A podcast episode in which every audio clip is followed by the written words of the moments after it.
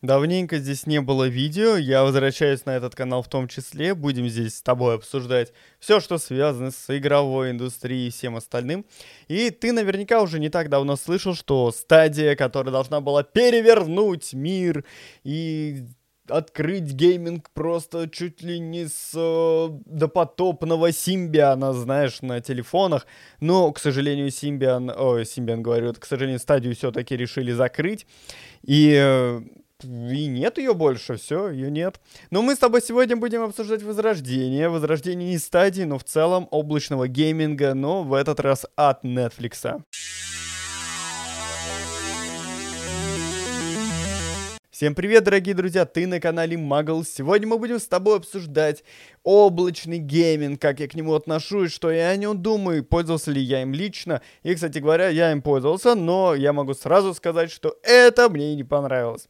Ну что же, сегодня мы с тобой стали скажем так, на закате, на закате эпохи стадии Google официально объявил, что стадия будет закрыта. На самом деле меня это огорчило, потому что когда я узнал, что, ну, Google готовит стадию в самом начале, еще там, когда она только открывалась, я думал, блин, это классно, это может реально изменить индустрию, тем более, что у Google есть для этого все возможности, есть деньги, есть сервера, есть инфраструктура по всему миру, но нет, вместо этого, спустя несколько лет, Google такой, вы знаете, что-то ничего не получилось, пошло все в попу. И это грустно, потому что у них реально были возможности, была такая хорошая инициатива и техническая база для того, чтобы осуществить это. Я был бы безумно рад, на самом деле, если бы у них это получилось. Но ты представь, можно же было бы просто заходишь в каком-нибудь браузере в телефоне, играешь в любые игры любого уровня. Ну, единственное, что тебе потребовалось бы, это хороший интернет. И все, и проблем не знаешь.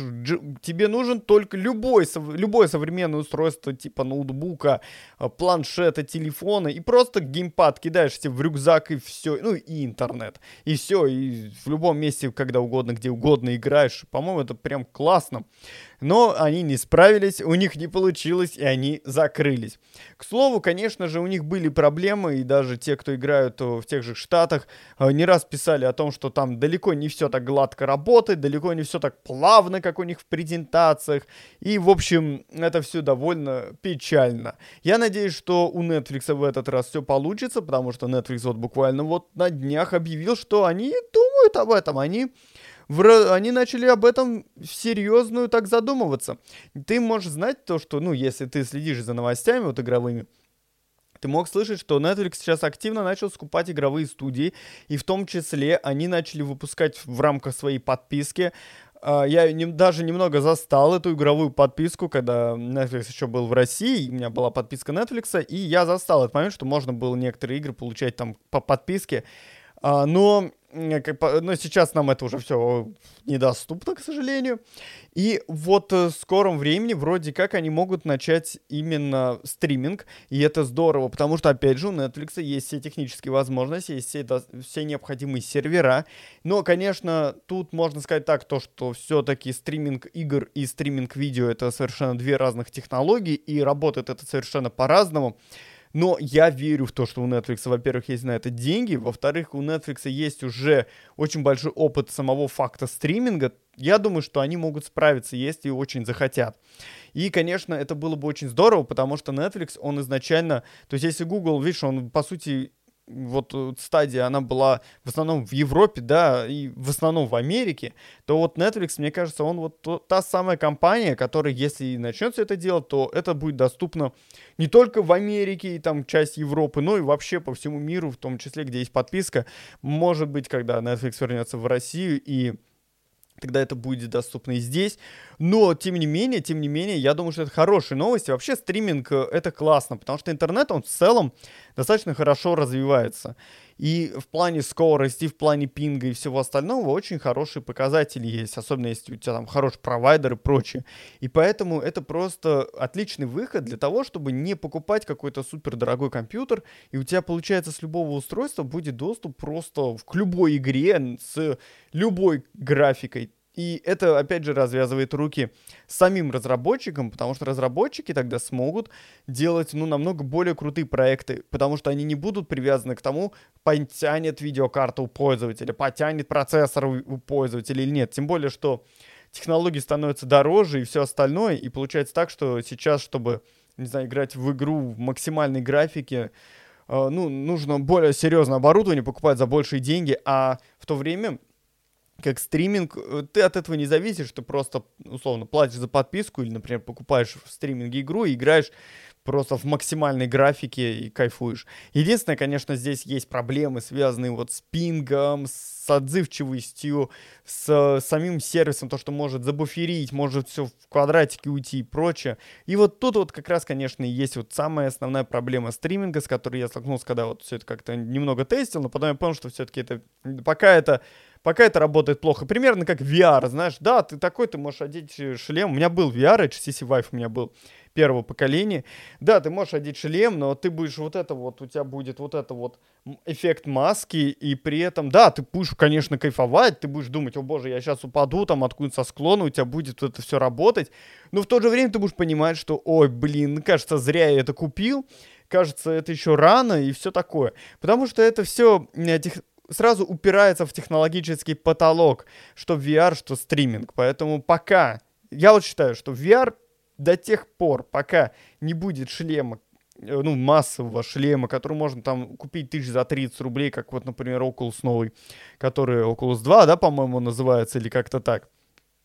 И пока вот не будет возможности купить такой шлем вот массово, там, за, ну, за относительно небольшие деньги, э, взять и купить, чтобы можно было спокойно видеть там вот угол обзора нормальный, как в реальности, а не вот такой вот.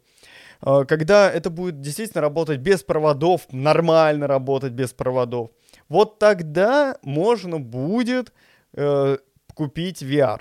Потому что сейчас это, блин, ну такой трэш. Если говорить про HTC Vive или, например, про м- этот Valve Index, ну это, ну, не, я ничего не говорю. Технология хорошая, и удовольствие ты от нее получаешь. Но проблема в том, что ты просто, скажем так, тебе на пятый, седьмой день начинает просто надоедать вот эти все провода. Ты начинаешь лениться просто. Вот у меня также было с HTC Vive, что тебе надо вот достать эту коробочку, все это подключить, одеть. Там провод какой-нибудь загнется, сюда вот это, там этот э, висит, его надо в розетку воткнуть.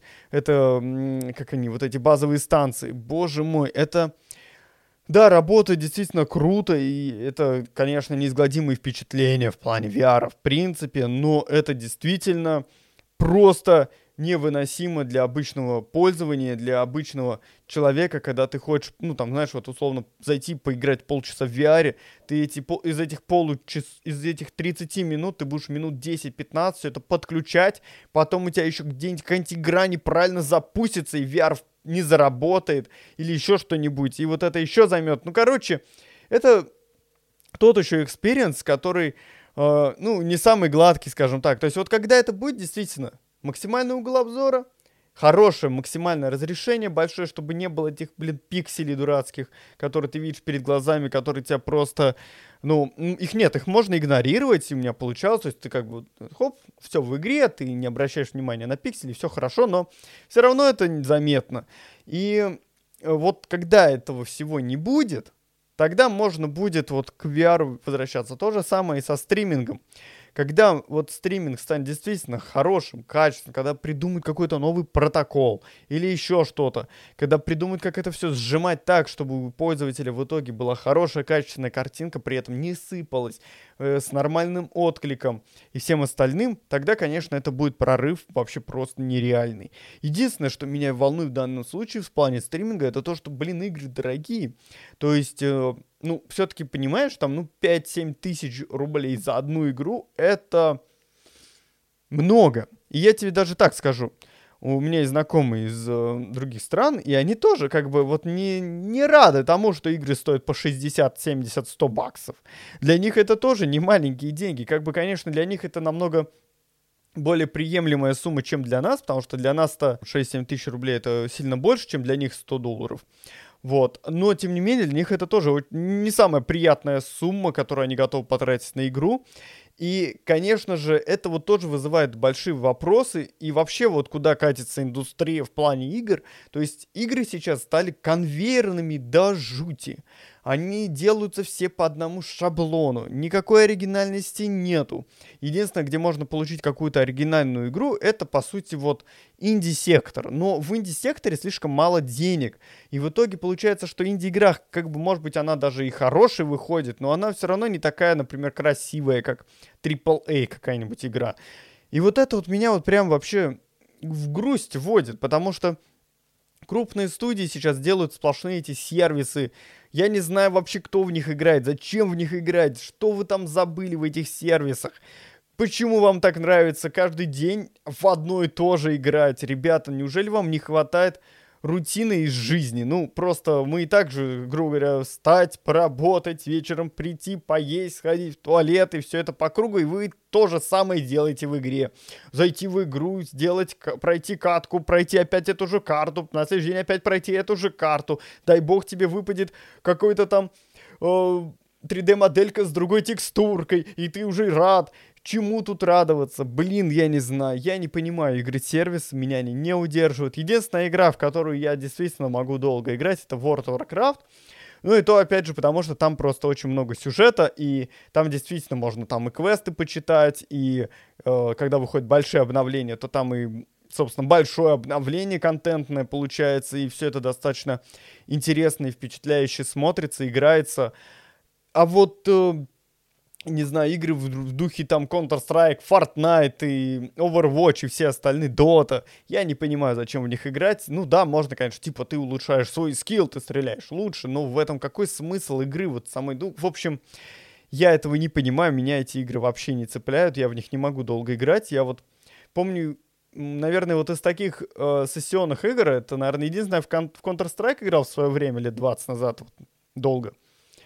И, наверное, и, наверное, вот э, этот э, какой Team Fortress 2. И все. Остальные игры это, я не знаю, ну и то, и те две игры меня тоже надоели где-то спустя, может, месяц. Я перестал в них играть, ну, может, иногда еще поигрывал, но уже не играл особо.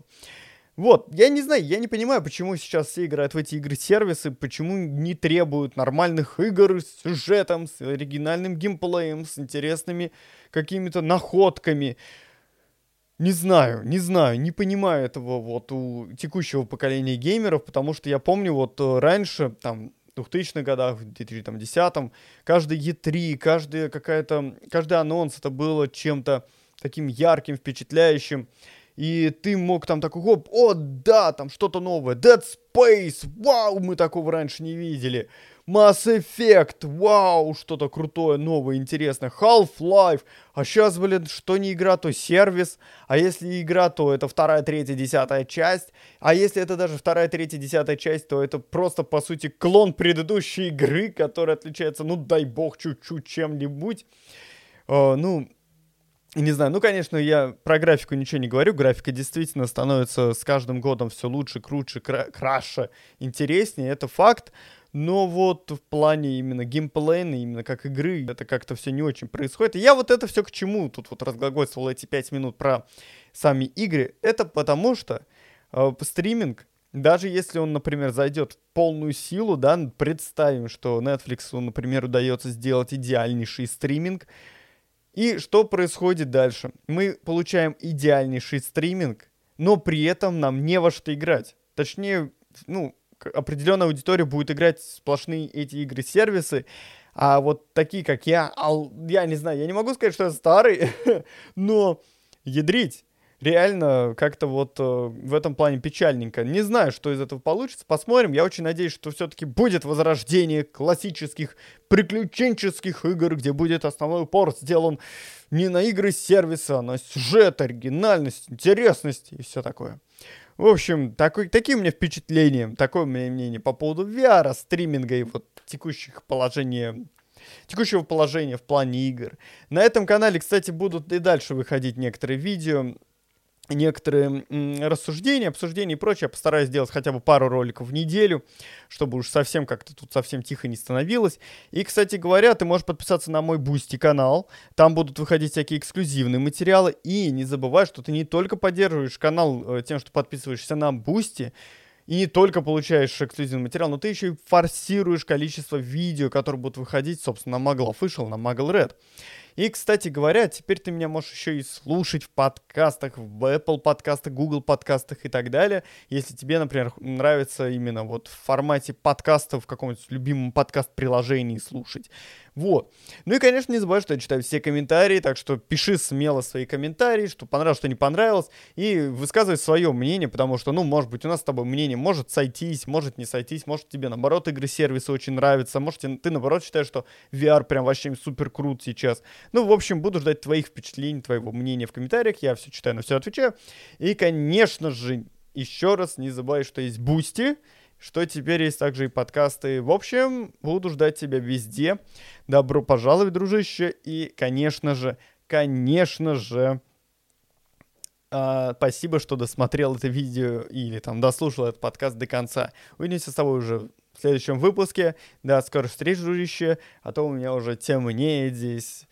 Уже надо немного менять настройки камеры. Солнышко ушло, пока я записывал это видео, этот выпуск. Ну что ж, до скорых встреч, дружище. И пока.